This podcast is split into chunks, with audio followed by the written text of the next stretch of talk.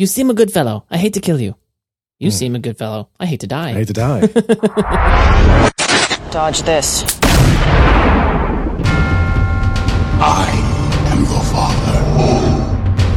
I'm here on a mission of mercy. You shall not pass! There's only one God, man. And I'm pretty sure he doesn't dress like that.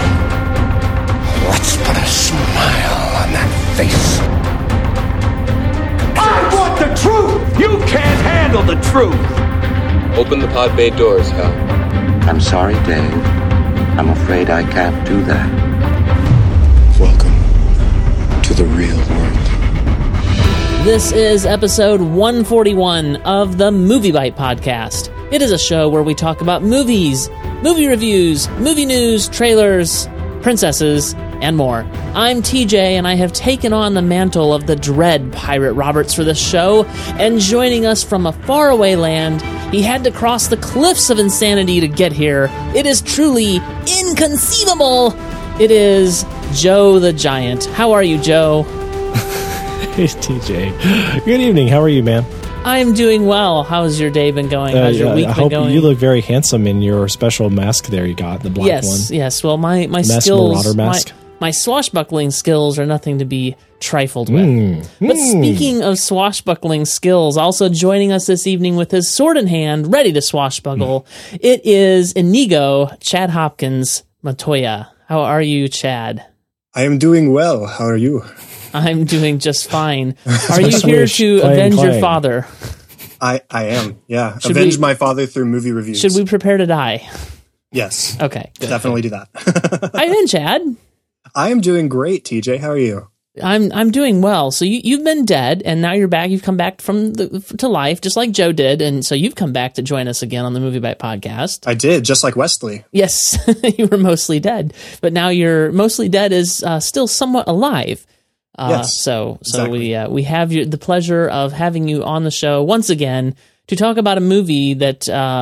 That uh, I think all of us are gonna say that we like probably, but we won't spoil too much. Uh, but what we want to do though is we want to get to some movie news and some trailers and some things. So uh, one of the trailers that caught my eye and piqued my interest a little bit, and then I sent it to you, Joe, and then you like freaked out and you were like ready to just drop everything and go see this movie if you could, but you can't. It's it's not out yet. This is the trailer for The Martian by Ridley Scott. Every human being has a basic instinct to help each other out. If a hiker gets lost in the mountains, people coordinate a search. If an earthquake levels the city, people all over the world send emergency supplies. This instinct is found in every culture, without exception. 4:30 a.m., our satellites detected a storm approaching the Ares 3 mission site on Mars. The storm had escalated to severe, and we had no choice but to abort the mission. But during the evacuation, astronaut Mark Watney was killed. That was from the trailer for the upcoming film The Martian by Ridley Scott. It stars such people as Matt Damon. I think I saw Jessica Chastain in there, Kate Mara, uh, Sebastian Stan. Uh, let's see, Sean Bean. I didn't see him in the trailer, but he is listed here. Kristen Wiig, uh, Donald Glover. Uh, a lot of people, TJ. a lot of people, a lot of people, all, all the good actors, all the good Mm-hmm. actors. All the great faces. Yes. So, uh, what do you think, guys? Is this something you guys want to see? What do you? What That's about a winner, man. I'm going to uh, make myself a bucket of popcorn and rewatch the trailer right after this podcast. you? So you're really into it, Joe. yep. Yep. Yep. What about you, Chad? Is this looking interesting to you? Yeah, it looks really exciting. It uh, sort of reminds me a little bit of uh, parts of Interstellar, parts of Gravity. Right, It's definitely yes. got that same sort of feel to it, but I think uh, it definitely does seem like they've got a little bit different of a story to tell, and I'm excited to see how it pans out. Yeah, it's it's interesting. It's it's like we're we're we're thinking about space again. I, I've noticed a lot of themes lately that that's kind of push, pushing us back towards space. And this comes at a time I think when NASA's really been pulling back and, and our space exploration program really just isn't going anywhere. And I think people are are really wishing that we could make something of space and the stars and And uh, so I, I think that that's what this is coming out of. Uh, and at the same time, I feel like this looks a little bit like what I wanted uh, out of Interstellar. And I, I say that not having seen the movie yet. Uh, I was quite disappointed with Interstellar in a lot of ways, and maybe this is more of what I wanted from Interstellar. Um, not not quite so much uh, heavy-handed, high and mighty, uh, cerebral storytelling, and more uh, story with a little more heart and a little more character and a little more of a story to tell. You know, it's still a Yeah. survival story kind of thing. Am I Mhm. am I tracking with you guys? You're right. You're right. Yeah, it's based on a novel and, and uh, a very good one from the looks of it. I heard an inter- interview with the author a while back, and what it came down to was that the author just wanted to tell a realistic sto- a survival story that as realistic as he possibly could make it. So he went to great lengths to uh, interview people at NASA and other people based on a similar kind of scenarios that be in the know professionally about what it might be like. And then, to the best of his ability, he told that story. He, that's the story he wanted to write. He didn't want it to be loosey goosey science fiction that was more fantasy than reality. And, uh, and and what you got is that product in his novel. So then, folks at NASA fell in love with the book, and um, he he got some good, uh, you know, what do you call it, like reviews and you know uh, some good press coverage where people were saying, "Wow, you you really nailed some things," and we don't even we don't really even think about you know that uh, we didn't realize was uh, you know uh, readily available information that you could you, you know like you came up with things that we're talking about here that we didn't realize anybody else would was, was thinking about and uh, and they, like you you basically nailed it so uh, yeah the, with that kind of you know you know applause it- it's no wonder that Hollywood snatched up this movie and I'm really excited about it. Well, I mean, the biggest perk for this movie, in, in, in my opinion, is that it doesn't have a stoned Matthew McConaughey sitting around going, "We spend our time looking up at the stars, and now we just spend our time digging around in the dirt." Well, you know what's kind of weird too is considering that that film had Matt Damon and this one does. That is too. interesting, It's- isn't it? Yes. and Jessica odd. Chastain. Yes, Jessica Chastain as well. Um, so uh, I was happy to see uh, Kate Mara in the cast as well. It'll be interesting to see if she plays a big part or not. She's starting to get around, and she was fantastic in season one of House of Cards. I was I was so disappointed when I tuned into the premiere of season two, and it became apparent that uh, Kate Mara would not be joining us for the rest of of uh, House of Cards. Um, because she did such a fantastic job in the first season, so I've I've really been happy with her as an actress, and, and want to continue to see her in some things. So I added to the show notes a another link to another video related to the film. It looks like a I don't know if this is extra footage that's not in the film or if it's actually uh, footage in the film that they just uh, you know created a, a separate preview with. But uh, it looks rather in Oh, depth. oh, this is okay. I'll make sure this gets in the show notes. This is a viral video um, that that they kind of did before the trailer to kind of start getting people Ah. excited, and you know this viral video stuff that goes around. I never did. I didn't didn't get a chance to watch it actually. I've been super busy, and I, I literally had to take like time out and like when I saw that this trailer dropped, I'm like, neither, okay, yeah. this this is one that I'm gonna have to sit and watch. So I took time out from work for a second to watch it, but. Uh, yeah, so that that's the that's the viral stuff that they've kind of been doing with this this movie. So I'll make Cool. sure that ends up in the show notes as well. Any other thoughts, Chad? No, I'm just excited. Good, good, good. Um, well, let's talk about, uh, let's continue the conversation about Jurassic Park and Jurassic World and all that. And in this, uh, this uh, Jurassic World trailer, it's the, uh, what do you call it? The, uh, um, uh, it's weird that the YouTube video calls it the official final trailer, but it's international trailer. That's the word I'm looking for. It's the international trailer. So let's take a listen to that.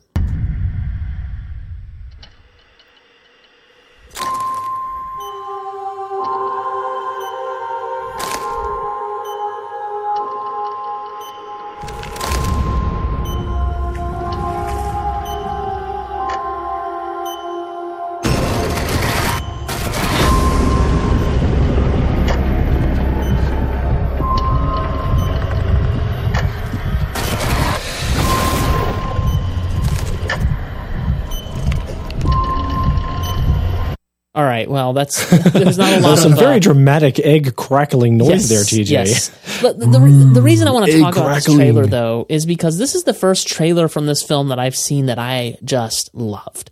Um, all the trailers before this were just like, eh, whatever, whatever, I don't know. And, and I love this trailer, guys. I love the way it's edited.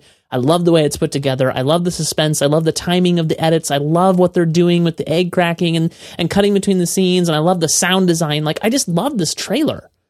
What, what do you, and you guys are more fans of Jurassic Park than I am. So, so tell me, tell me what you guys are thinking, especially you, Chad, since you haven't been on the show. I think a problem that the previous trailers have been sh- having is that they're focusing too much on the Chris Pratt character. Mm. And I'm not saying that Chris Pratt is a bad thing because obviously he's very big in our culture right now, which is why the focus has been on him. He, he's he's just fresh off of Guardians of the Galaxy. Uh, what is the TV show he's in? Is it Community? I think.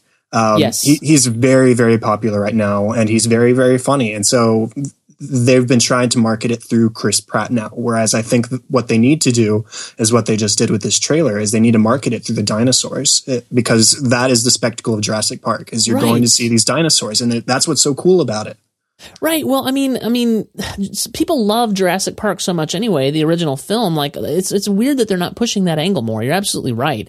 Um, despite the fact that I thought it was okay, but didn't love it, I, I I would still get more excited if it were coming at it from an angle of this is Jurassic Park, but this is a new take on it, but it's still Jurassic Park. Like, I would be more excited about that than the marketing that they're doing with Chris Pratt. I I think Chris Pratt is fine, but he's he's a little hard to take seriously. I mean, obviously he played Star Lord.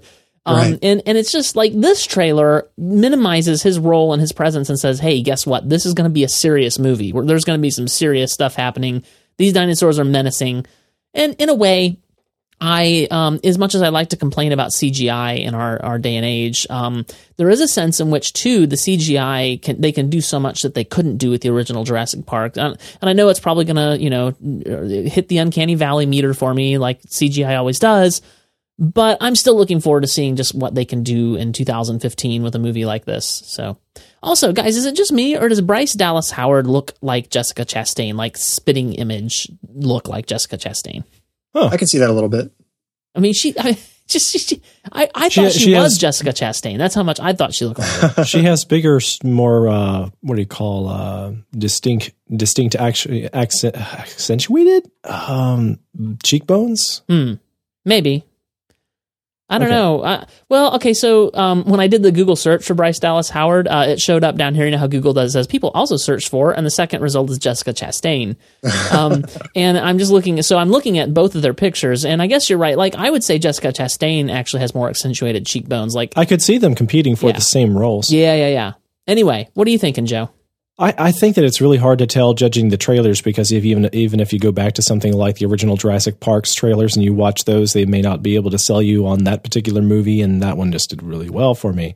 Um, th- this is one of the kinds of movies that I think a trailer can make or break the box office, but it can't really be a good judge of the character of the film. Yeah, I know, I know. So I, I like when I look at some of these shots, they feel a little bit too on the nosed, a little bit too staged. They don't have the organic quality of a well crafted story that feels a little bit. Uh, I, I kind of wish that I don't want to say that it would be like documentary filmmaking, but I wish it would feel a little bit more organic, a little bit more natural. Like some of the shots just looked a little bit too staged. Well, you know, like you see uh, Pratt in some action poses, and then you see what's her name, you know, in a in a very somber, t- you know, look, you know, looking down to the This ground. is this is going to be your fairly know. typical modern summer movie, though. I mean, you're, you're not going to get You're what you're asking for. You're right.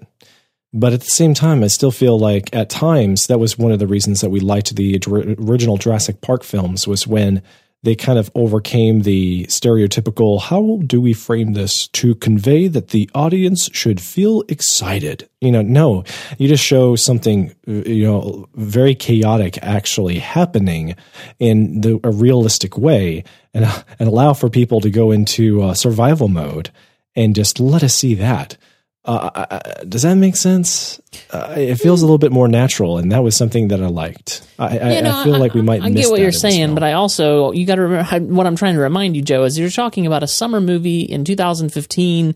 it's just not going to happen. Now, is is Spielberg involved at all in this film? Yes, he's executive producer. So no, he's not involved. Yeah, exactly. Um, he was yeah. executive producer for some of the Transformers things, right? Oh gosh, yes. Oh, I suppose And he so. was, yeah. I would not lay those at his feet. Although I do fault him for being involved at all, especially after the first one. And you're like, what are you thinking, dude?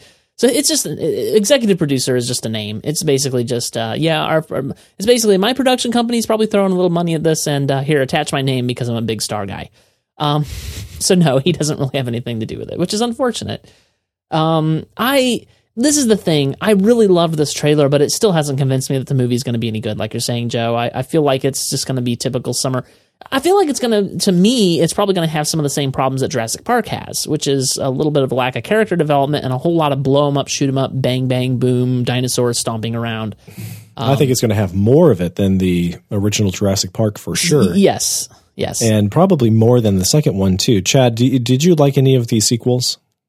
I think of the two sequels that the third one is was the better of the of them. But uh, That's what I There's hear. a way that Yeah. I can agree with you in a way. uh, but that's not really saying that much. I'm not No. really much a fan of any but the first. Yeah, and Chad, I've been waiting for you to chastise me for my views on, on my dim view of the first film. Uh, I mean, we're each entitled to our opinion, even if it's wrong. Um, but uh, This is a podcast, man. You gotta you gotta fight it out. You gotta let me know.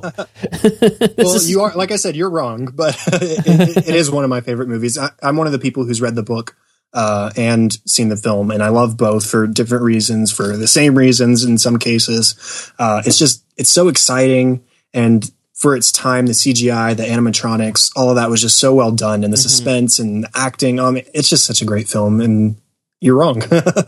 What you're saying is I'm entitled to my incorrect opinion. exactly, exactly that. Okay, okay, fair enough. Thanks, Chad, for backing me up there. No problem, Joe. Well, I, I recognize that I am one of the few people in the world who wasn't overly thrilled when I saw Jurassic Park. I, I, I, I can be in the minority, and I'm okay with that. I, I try to stay. Uh, no, I don't. I, I have my opinions, and I stick to them, uh, unless I change my opinions. Anyway, uh, That's okay. That's okay, TJ. We should- understand. yeah, we should We're move sorry on from you. the We- we- Indominus Rex. you- all you need to do is, you know, you know, keep taking your meds, and you know, it's okay. We understand. TJ's off his meds again. it's a problem.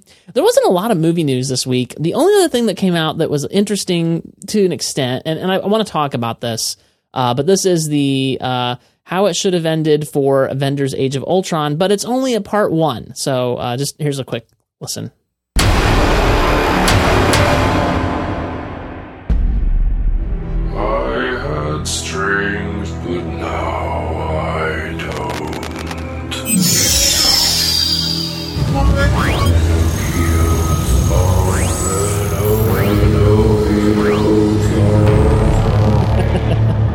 All our work is gone. Ultron deleted everything, and now he's in the internet. If he's in the internet, he can do anything. Hey guys, I can't check my emails. He changed all our passwords. It gets worse. Ultron shut off the cable. This is all your fault. How are we supposed to watch Game of Thrones now, Tony? Oh, we got no cable, we've got no internet. Rage! Easy, big guy. I'm calling in Veronica. You think I don't know about Veronica? I have care of you. All right, you kind of get the idea. Uh, it's a little funnier on second watch. Uh, one of the reasons I wanted to talk about this was I felt like it wasn't necessarily their best work. I don't know, but they're really good at pointing out um, j- kind of the plot holes. Even even if we loved the movie, the plot holes that the movie has, and and Avengers: Age of Ultron had a lot of them to be to be sure.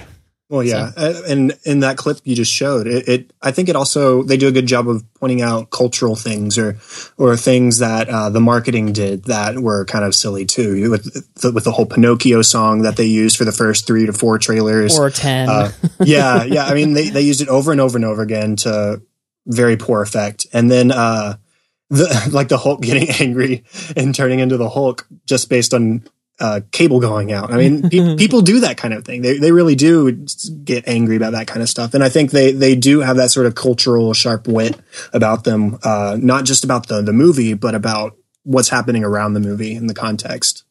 Yeah. Yeah, and this this uh the, the part one, and we don't know when part two is coming up, but part one of this honest trailer definitely points out kind of the whole uh you know, uh, Ultron didn't really think through much of the. He wasn't really a very good villain. like he's Right. like, he could have easily just destroyed the world, uh, you know, twenty times over in the amount of time it took him to figure out his weird harebrained plan to raise the rock up in the air and, and make it and turn it into a meteor and uh well, everything's connected to the internet, and so if he was in charge of that, then definitely he should have been able to. Yeah, yeah, yeah. I don't know, Joe. What are you thinking? I just love that the solution falls upon Superman to Of go back in time. That's become the that's become the hishy uh, um, thing. You know, it's Superman and Batman always somehow are I kind of. I know, but this was brilliant. Like in in the past, they've just had really clever, playful, playful banter, but here they're actually doing something in, involved in in the story. we'll see. Uh, so yeah, Yeah. Yeah. Uh, essentially, the uh, well, no, you know what? I won't spoil it for people. You should go watch it. It, it is worth watching. It'll be in the uh, show notes. Uh, how Avengers: Age of Ultron should have ended. Joe, Joe, can you tell our good listeners where they may find the show notes for this episode of the MovieByte Podcast? Yeah, yeah, yeah. If you want to sit at your computer or on your mobile device and open a web browser and go to the URL field, you can type in http slash slash colon no colon slash slash www.moviebyte.com slash mb podcast slash 141. Interesting to note, Joe, that though that will get you there, uh, I redirect away from www. I take as much cruft out of it. I take as much cruft out of the URL as I can. Yeah, you know, you really don't even need to type in the HTTP. No, no, you just do moviebyte.com slash MB podcast slash 141 and you will get there. Ah, tech nerds. okay. So, um, that's it for news this week. Uh, and, uh, so we should talk about a movie that, uh, how, how shall we say? It's, it's one for the ages. It's, it's, It's a- near and dear a to our hearts. It's, it's, we were just reading we were just reading this bedtime story to our children yesterday. That's right. Yes, it, it is. Uh, Mm. it is a bedtime story, and it's near and dear to our hearts, and it is a classic. We're reviewing today, The Princess Bride.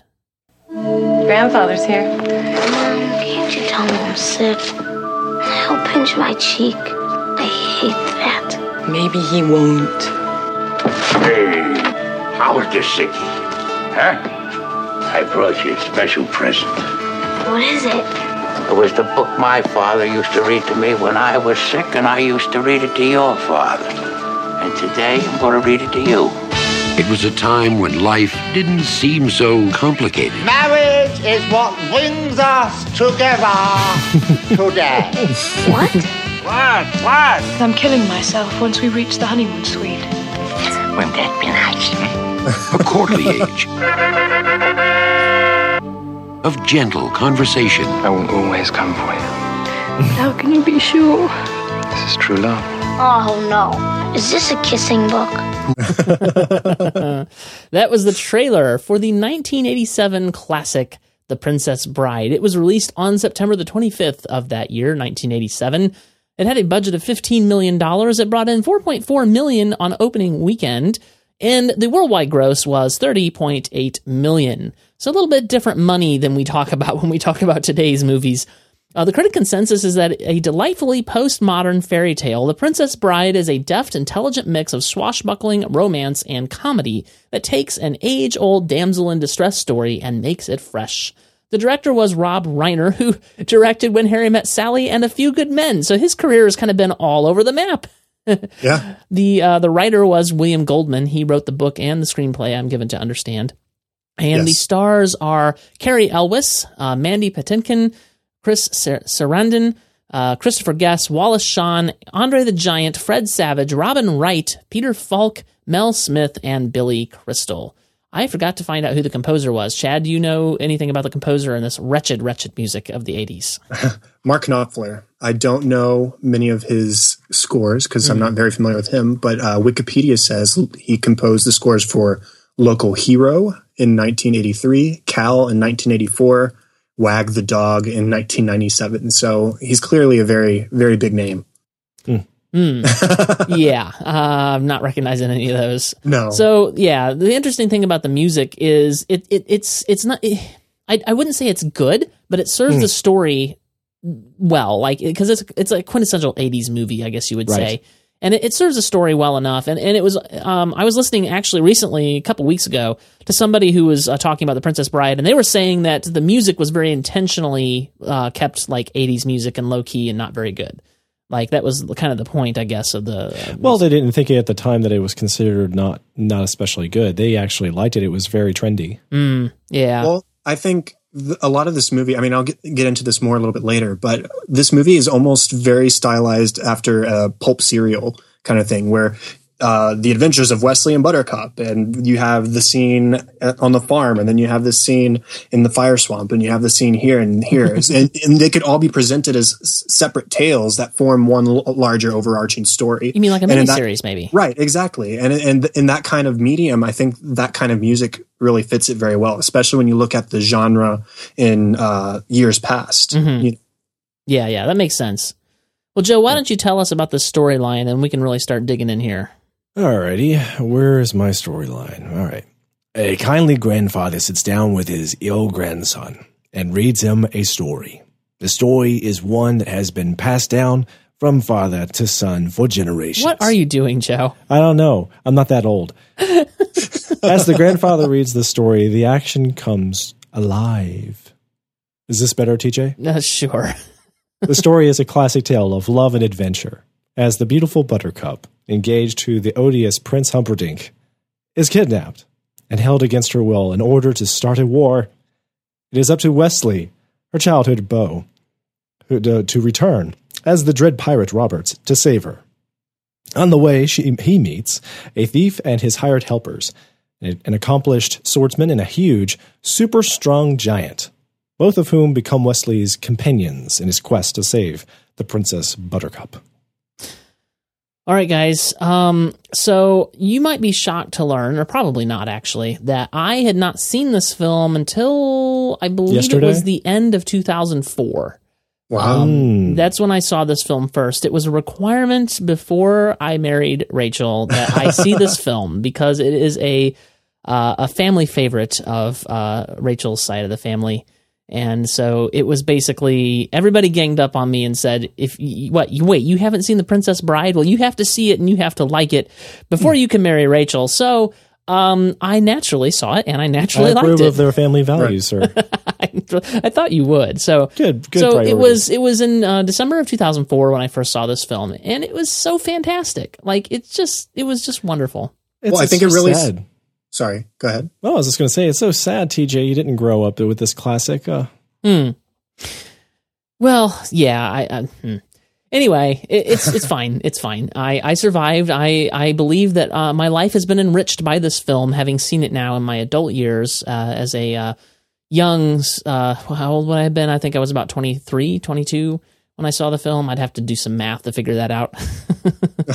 uh yeah so uh, this film is, is just it's it's just fantastic. Um, one one thing I want to note though before we really dive in here is that uh, Buttercup has kind of turned mean in her later years as she's become quite the politician, and she uh, she really uh, she really knows how to get stuff done in in in, in the uh, the White House and stuff. So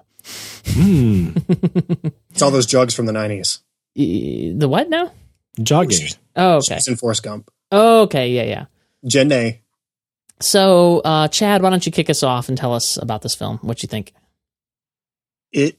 You've said a lot already. It's a classic. I mean, I actually saw it about uh, around the same time as you. Uh, I would have been a lot younger, but I think it was 2005. I would have been 12 or 13. Mhm. And uh, man, from the very beginning, uh, I I remember laughing at all the same jokes I still laugh at. I mean, it, it's it's just such a classic, timeless film, and I think I could probably watch it every single day and never tire of it.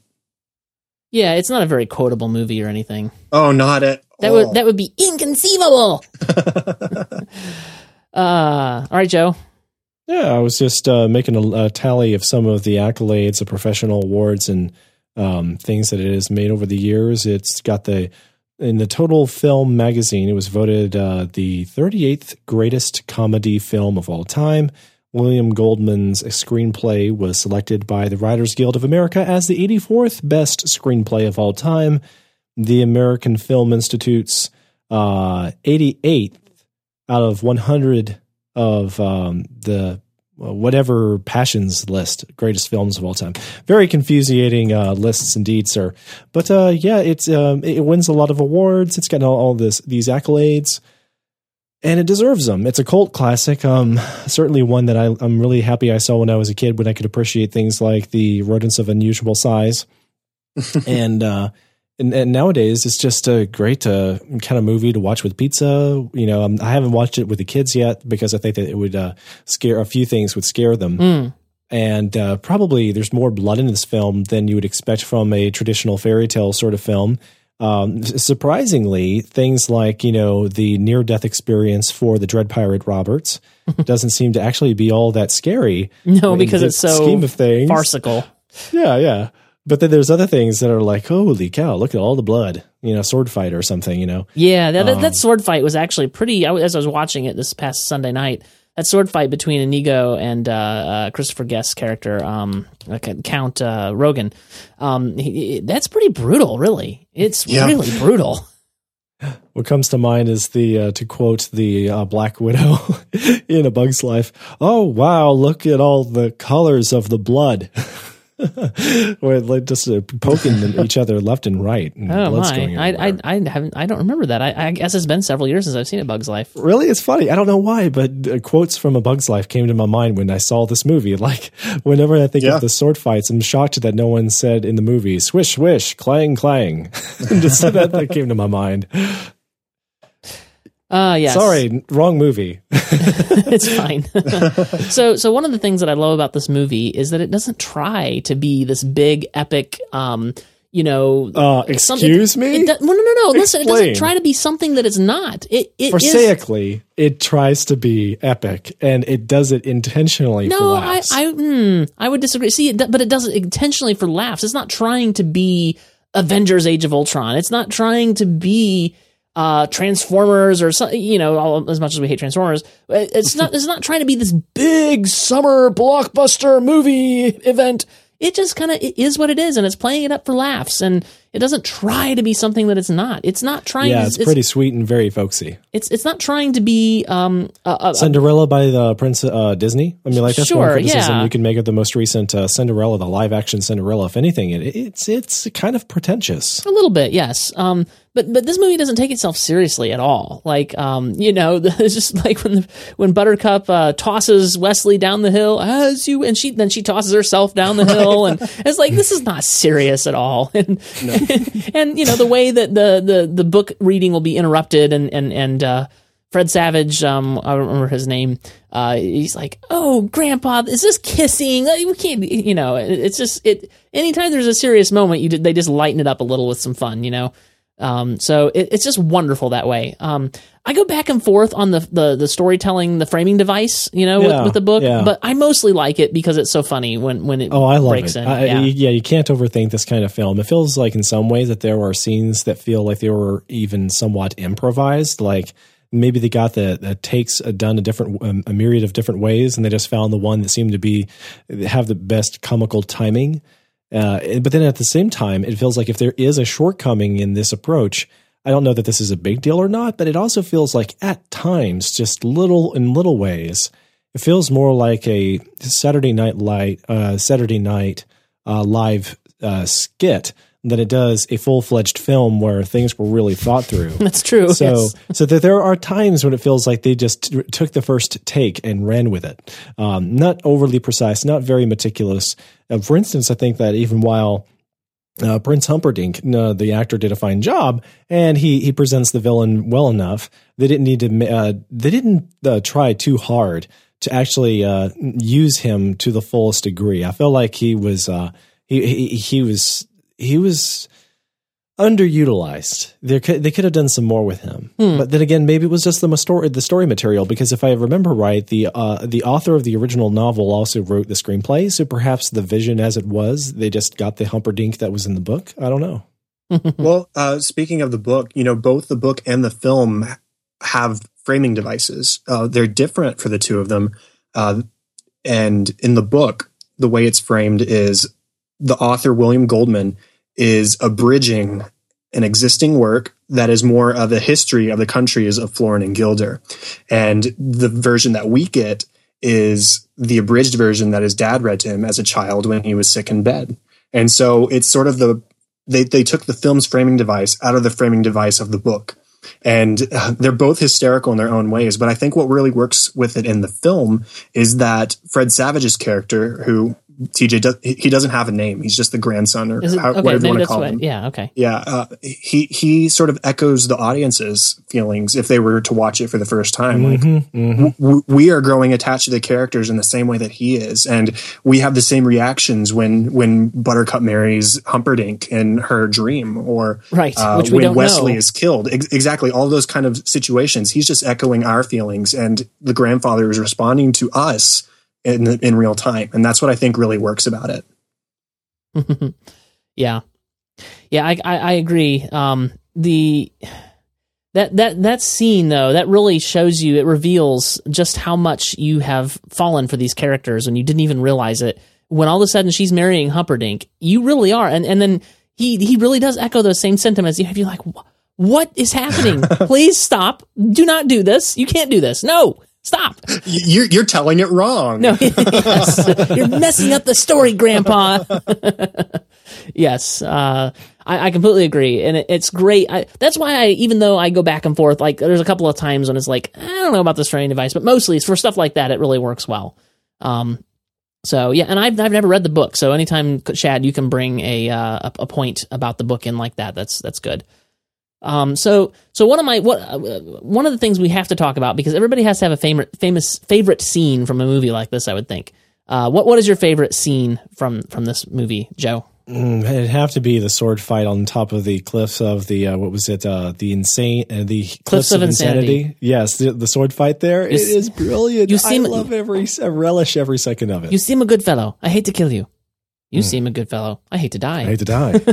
and what's what's interesting about that scene is both Cary Elwes and uh, Mandy Patinkin learned to fence with both hands to film that scene. Everything Yes. you see in that scene, except for the two somersaults, were those two actors, which is fantastic. Yes, yes. Um, and, and, and that was one of the things I was points I was going to make is despite the fact that this film doesn't take itself very seriously, that is really great choreography and sword fighting and sword Yeah, play. I mean, it it is, is. just it's it's you know it's not like uh, uh, lightning speed you know swordplay from Star Wars or something from the prequels, which are terrible otherwise, but have great swordplay sometimes. Um, it- but but it's really good, especially I think for the time period. You just I, I don't know. I I- I just really enjoyed the swordplay in this film, and and it was it was very obvious that both of these men trained really hard for such a a, a movie that just wasn't very serious. They took it very seriously. Yeah, sword fighting scenes in general and throughout Hollywood history have been taken very seriously. The the swordsmen are very proud of the skill that they can pick up. And I think at the time that they were also trained for this film by probably the go-to sword master or teacher that has, you know, coached many a Hollywood actor over the years. I think the same guy was also used for some of the Star Wars films if I'm not mistaken. I'm not sure about that. Hmm. But he was used uh, for a great number of swashbucklers and that kind of thing just uh, you know is something that Hollywood films have always been proud of. Is there you know it, they can't always shoot a gun and actually shoot somebody with it. They can't they can't always pull off a car chase with realistic you know vehicles doing things that, that they would do in the real world. If you have an explosion, you can't actually throw the person into the explosion. But if you have a sword fight, pretty much everything except for the ounces of blood actually spilt, the sword fight can be real. So if they're going to do it, they, they do it right. Yeah. Yeah. Did you know that iocane powder is a real thing? Oh, is it really? I really I thought it was made up for the movie, it, and it literally works the way they say in the movie. That's what makes it so funny. This is a real thing. Like it, it can. you know, be, that would be a great way to go. Nah. so I don't know if it like kills you instantly like that with a smile frozen on your face, but but it it literally it's a it's a tasteless, odorless uh, uh, uh, toxin, and uh, you can build up an immunity to it. It takes several years, but you can build up an immunity to it. So. Um, this says when ingested orally, it shocks the main spinal ganglion, killing the subject in one to two seconds. So actually, it lasted a little long in the movie. uh, but, that, but the reason I I'm guess bringing this up, once it gets into the bloodstream, it, it would take that effect that fast. I, I would have to say probably my favorite scene is the one with the iocane. Oh man, Uh, you stole it from me, TJ. Yeah, he's like, um, so, uh, you know, Westley's like, all right, where's the poison? The battle of wits has begun. And Vizzini's like, but it's so simple. All I have to do is divine from you what I know you of you. You are the sort of man who would put the poison into his own goblet or, or his enemies. Now a clever man would put the poison into his own goblet because he would know that only a great fool would reach for what he was given. You know, he's just and, and then he's Truly, like, you have a dizzying intellect. Yes. He's like, you've made your decision then. Not remotely. because iocane comes from Australia, as everyone knows, and Australia is entirely peopled with criminals. What I want to know is what the heck is the point about switching the goblets? I mean, if you're going to pick anyway, who cares? Uh, because he believed, uh, well, anyway, I don't know. It just, I, I think my favorite line from that scene is uh, he says, Inhale this, but do not touch. I do not smell anything. What you do not smell is iocane powder. I laugh at that line every time. What you do not smell. what I love about this movie in general is, like I said in my notes, it's just the the kind of film that that that, uh, that is the stuff that memes are made of. Oh yes, from beginning to end. There's so much you can use from this material. Uh, this material is just brilliant. My favorite meme ahead of its time. My favorite meme is the ti- time saving the the uh, time one. You know, it's like we just sucked one hour of your life away. Tell me, how do you feel? You know, yeah. Another thing is that it feels like a great mashup of Americanized British humor. I don't know if, if, if there was anything British about it or not, but it seemed like that was channeled sometimes. Uh, d- do either of you get that impression? Uh, I could see where you could get you could. This would be very close to British like humor. it, it, like the British, the the British uh, the most Britishized humor uh, that I can think of that um, Americans really dig is things like Monty Python's The Holy Grail. But Right. That that clearly is like unfiltered, true British humor. It's awful. And then again, at the same time, well, that's another review for another time. But it, but the thing is, is that it, when left to their own devices, the British humor can sometimes go places that Americans just don't get and understand and can't appreciate, and they do things that just don't add up to us. But this this feels like it's neither American, neither British, but somewhere in between, where the Americans would get things that they get and understand, and then people over in the UK would understand a great number of things as well that we wouldn't necessarily be able to appreciate. But in its own quirky way, it still makes us smile. Yeah. I admire it for its eccentricities. I think the best part about this movie is uh, just the characters. I, I think you can have as many quotable quotes in a movie as you want, but if you don't have characters who are believable in their own ways deliver them, then they don't mean anything. And every single character in this movie has something sort of endearing about them, except with the exception of maybe Humperdinck and Rugen, because you're just not supposed to like anything about them. Sure, but they still they still worked well as characters, Right, and that's that's exactly. right. What I'm usually what I usually like about films is the characterization, and that's I think why I love this film so much is because you have such great characters. They're you know the story is really just a um it's it's kind of there to be a framework for characters, and and that is what I really love about this film. It, the story doesn't matter so much as the characters. And uh, strangely enough, though, Buttercup is the one that has the least characterization. She just sort of exists, and she's in love with the guy, and and it's fine, and she's endearing and everything. But I think the the character that steals this movie the most is Inigo. Like Oh, he is sure. the heart and soul of this film, and and and he's the one where when you think that he's not going to get the the uh, uh, the, uh, the what's the word I'm looking for? The not the rev- I mean it was revenge, but the word I'm looking for, the justification or, or whatever it is. Um, when he's not going to get that, you really you're like you're just about to burst into tears. Like he's he's wanted this all his life, you know, and he imagined it all his life, and uh, for good or bad. Whether I'm I I know I'm rooting for him to you know kill somebody with a sword, but I still was that was what I was rooting for. Well, I think uh, I'm not a huge fan of overusing curse words in films, but I think he has one of the most well placed curse Ah, words in, yes. in existing in film. I want my That- that- father back. Right, right. I mean, end it yourself, uh, Yes. people in the audience. But uh, that, that's just one of the best, well placed curse words in a film ever, just because it, it really draws from the emotion in the moment. Uh, you have, you think his dream is shot down. Then he stands back up, he fights through it, he's delivering that line over and over and over again. And at the end of it, you feel his victory, but you also feel his anguish as he delivers that line. And it's just so well placed. Yes. My name is Inigo Montoya. You kill my father. Prepare to die. My name is Inigo Montoya. You kill my father. Prepare. To- Would you stop, saying that? uh, the, the one thing that I did note, um, you could almost, I, I really don't call it a dislike because who cares, but like, you know, Inigo gets a knife thrown into his stomach and he, you think he's dead, right? You think he's Yeah. going to die and he lives through it and then he does the exact same thing to Rugen and he, Rugen dies. That's a little bit frustrating. Yeah, that bugs me too, but not not enough to really care. Like, I, the, actually, the first time that I noticed that was this last time that I watched the movie. It had not occurred to me before. Well, you know what they say, Joe. Life is pain. Anyone who says differently is trying to sell you something. Hmm. Ah, yes. So Speaking of dislikes, I, I think that when I was a child, the rodents of unusual size really worked for me a bit too well. but these days, I'm super disappointed. you're saying the CGI falls a little bit flat, Joe? Yeah, yeah, just you know, not very realistic CGI there at all. Uh, I But love. speaking the, of I the love special the effects, that's actually something the film does rather well. I don't know if the, you would call them special effects. I'm not thinking that there was much computer work here. No, there was not. But when they did some of the uh, camera trickery and maybe some of the uh, the matte masks and things like uh, matte paintings and Yes, stuff yes. for background scenery and beautiful sunsets and the expanse of you know a huge body of water or you know something like that. I'm really impressed. Like that that stuff worked really well. Well, th- and that is one of the things I love about this film. And, and just to clarify, Joe, there was no CGI in this film. There was, I think, two shots with matte paintings, and one at the very end, you know, where they were kind of going off into the mountains or the whatever. And then there was one somewhere else. I can't remember exactly where it was. So there was some matte paintings, but mostly it was all practical effects. And I think that's what makes this movie work so well. And yes, even the ROUSs, that's that's probably the most the thing that doesn't hold up the most over the years. But even that, like I, I love our I love the ROUSs just as a, as a device in the film, and so I completely forgive it. And for the most part, I feel like this film uh, feels more real and more gritty and and more realistic than a modern CGI film. I mean, I mean, again, it's like we talked about last week or what, what, whatever week it was that we did Jurassic Park. Was that last week? I think it was.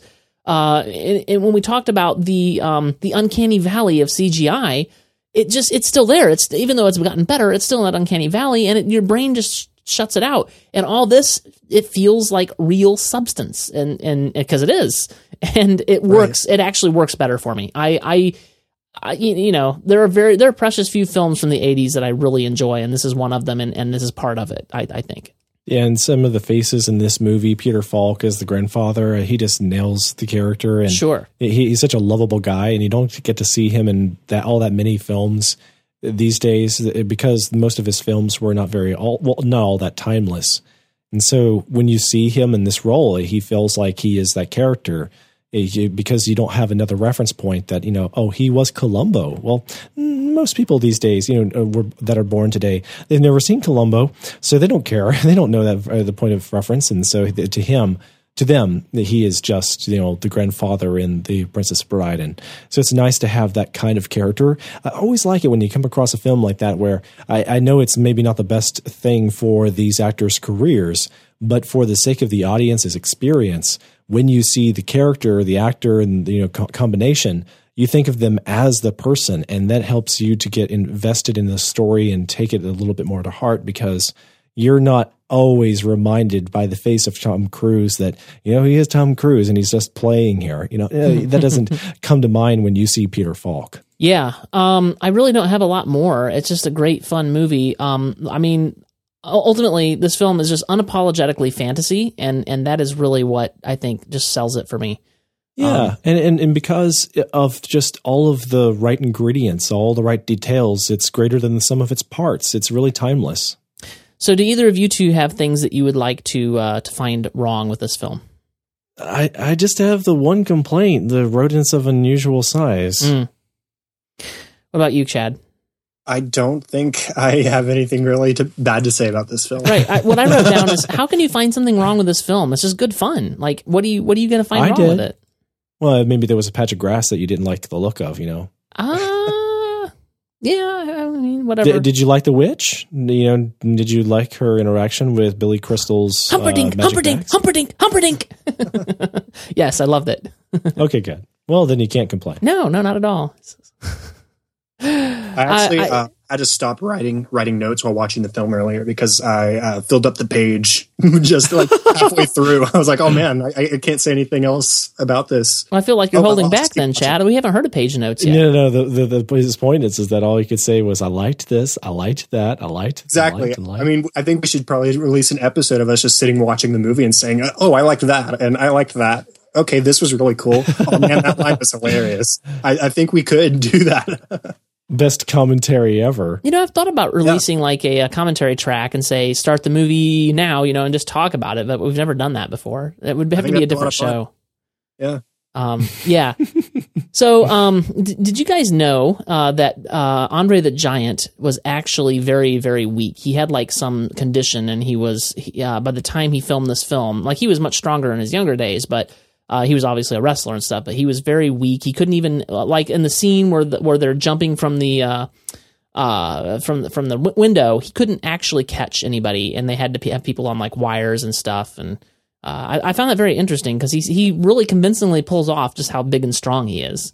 Right. And, you know, in the scene where Westley jumps on his back and chokes him into Yes. unconsciousness, uh, he was, uh, Cary Elwes was actually just walking on a ramp Yes. uh, along the back. Um, but he's also French, which is why a lot of his uh, speech is difficult to discern sometimes. Well, that was the other thing is they actually had to read his lines to him, and he didn't really understand what they were, and that's what. And, Right. and so he would just say them, and he, you know, could had a hard time getting them right because he didn't know what he if he, what he's saying was right or not.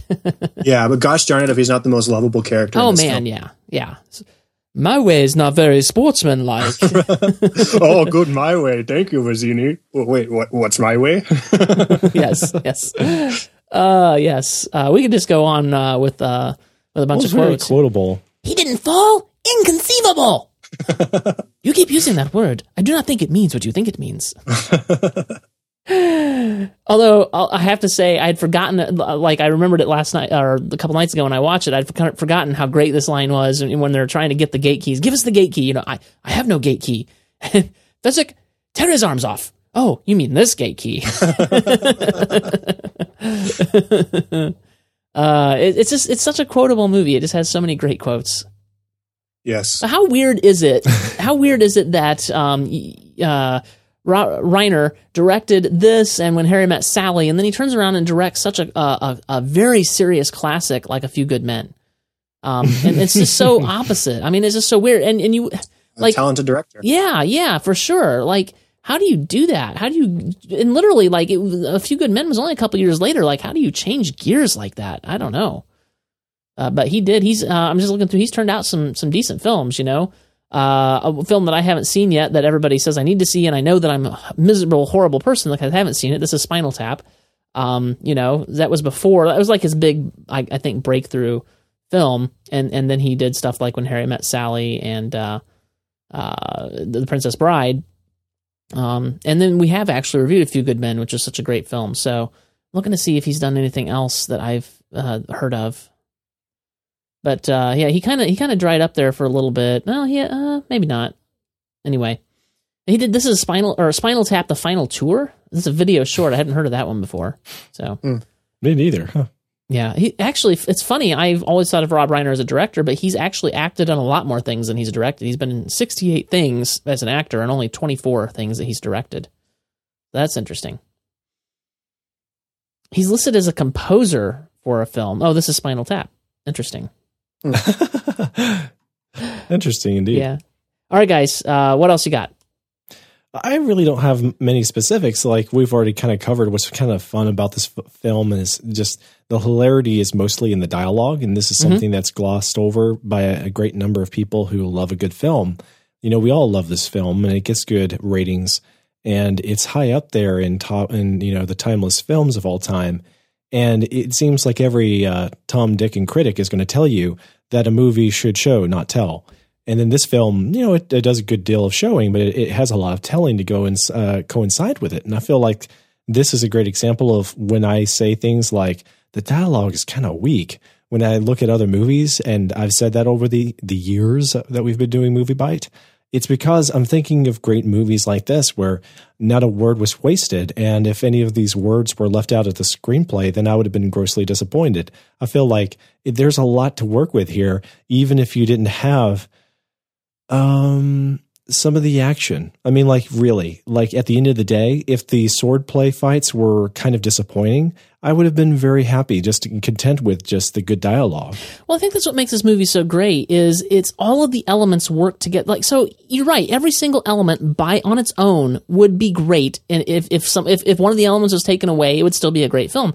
But you've combined so many great elements to make something so much greater. Because you're absolutely right. The dialogue Yeah. is fantastic. And if it were the di- just for the dialogue alone, it's very, I would say, uh, correct me if I'm kind of out on left field here, but I would say it's very almost jo- like I would not be surprised if you told me Joss Whedon wrote this dialogue because it feels very uh, sat- satiric the way that Joss Whedon writes, just in that you know the, the turns of phrases and the quips. So so it has that aspect. It has the great swordplay. Yeah. It has the great story. Like it's just such a great fanciful story. So it, you combine all these things and you take something that was good, all these elements that were good, and then you put them together and it becomes something great. So yeah, I think this film makes a strong case for having authors adapt their books for film. Absolutely. Um, whether that's in partnership with somebody who, who does have that screenplay experience, because honestly, writing a book and writing a screenplay are two very different animals, Absolutely. and you, you do need help on that. And uh, I mean, Holes, I think the the Holes film, uh, based off the book by Louis Sachar, that screenplay was written by the author as well, and it's a very good film. It's a very good adaptation. We have the same thing here. I'm hoping when we get the same thing from Fantastic I Beasts and Where just to Find about to Them mention that, with uh. J.K. Rowling. I mean, Yes.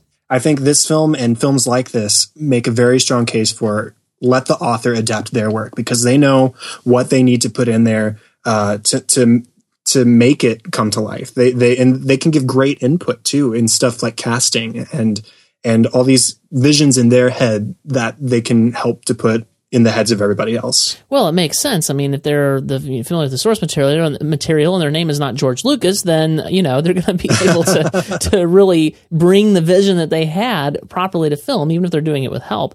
And that's why I think, especially the later uh, Harry Potter films, since you brought up J.K. Rowling, they're so good, is because she started to have more and more influence over the scripts and, and things, and was working closely with the writers, and became more and more trusted as it became obvious that she knew what she was doing and she knew what the story was. Um, Exactly. and and yeah, you definitely because uh, W- William Goldman was that the name of the author? Yes. Uh, he wrote the book and then he wrote the screenplay. Uh, and and he he brought his vision for the book to the screen. And so you don't a you don't have this nagging feeling going, oh, man, if the author had just had his way. It's see these pro- problems that I have with it. If the author had been able to be more involved, you don't have that. It's gone. It's it's that that is not even there. It's not even in the back of your mind because you know that he adapted it. And uh, yeah, it's just it's it's such a great film. I can't say enough good things about this film. I think it, you could sum it up by saying we're three grown men reviewing a film with the word princess in the title. and that really speaks to how good it is. Princess and overall. bride. Right, exactly. I mean, that, that says it all right there. You're right. I, I I'm trying to remember my reaction when uh, when Rachel and her family told me I had to watch it, but I'm sure it was something like The Princess Bride. I have to watch that. It sounds like a chick flick on paper. But you- Wives and daughters. Yeah. Sound of music. Oh hey, don't knock the sound of music now. Come on. I'm just saying that by title alone. you can knock it by title alone. All right. Well, I think we are we've talked this thing out. Even though there's so much more we could talk about, um, I think we'd just be going around in circles, um, and that would be inconceivable. Um,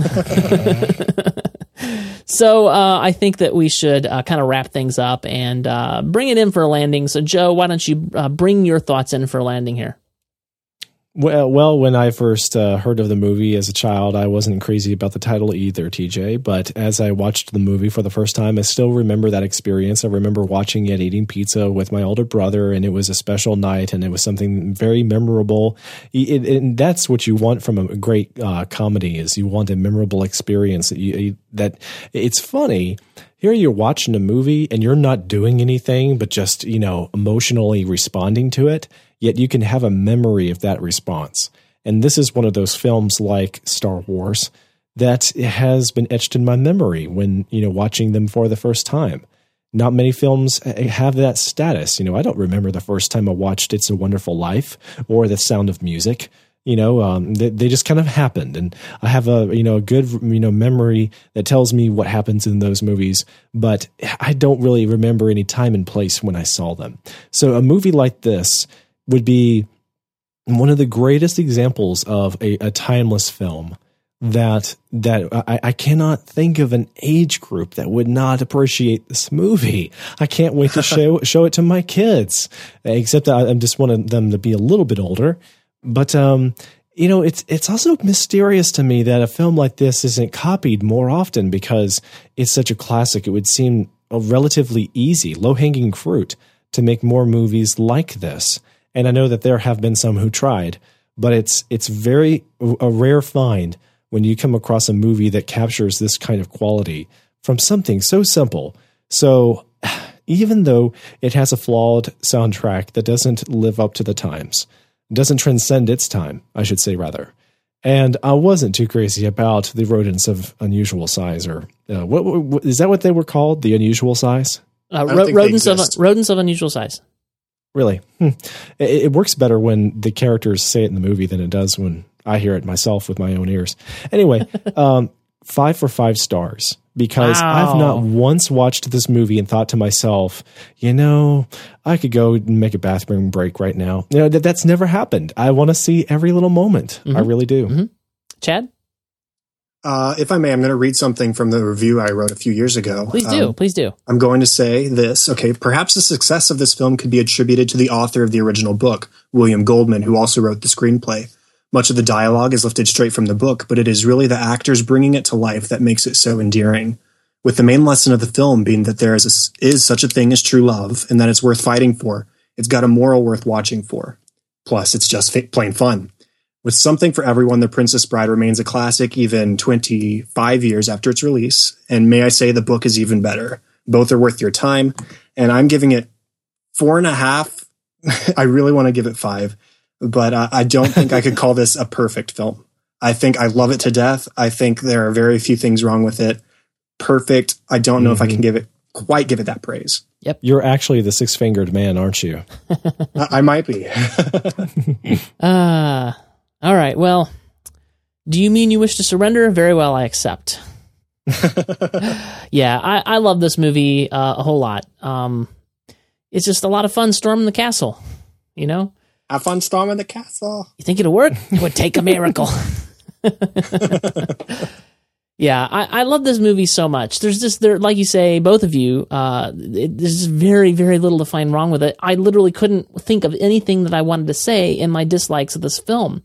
It's it's just fantastic. It's a good ride. It's a lot of fun. It has great dialogue. It has great story. It has princesses and and romance and uh, and knights and castles and you know what, what, whatever else it was that the grandpa said it had. It, it, it has all that stuff and it doesn't take itself too seriously. It it knows just how silly it is and it runs with it. And for that reason, I love this film. Uh, I highly recommend it. I give it four and a half out of five stars because, like you, Chad, I just somehow my conscience just won't let me give it five. Although I'm right there, like 4.75, 4.8, 4.9, whatever. I'm right there. I'm I'm on the I'm right on the edge. I don't even know what comes next. So, um, I love this film. The uh, the Rotten Tomato critics uh, consensus uh, tomato meter is at ninety seven percent. Um, so the critics love it. The audience is at ninety five percent approval rating.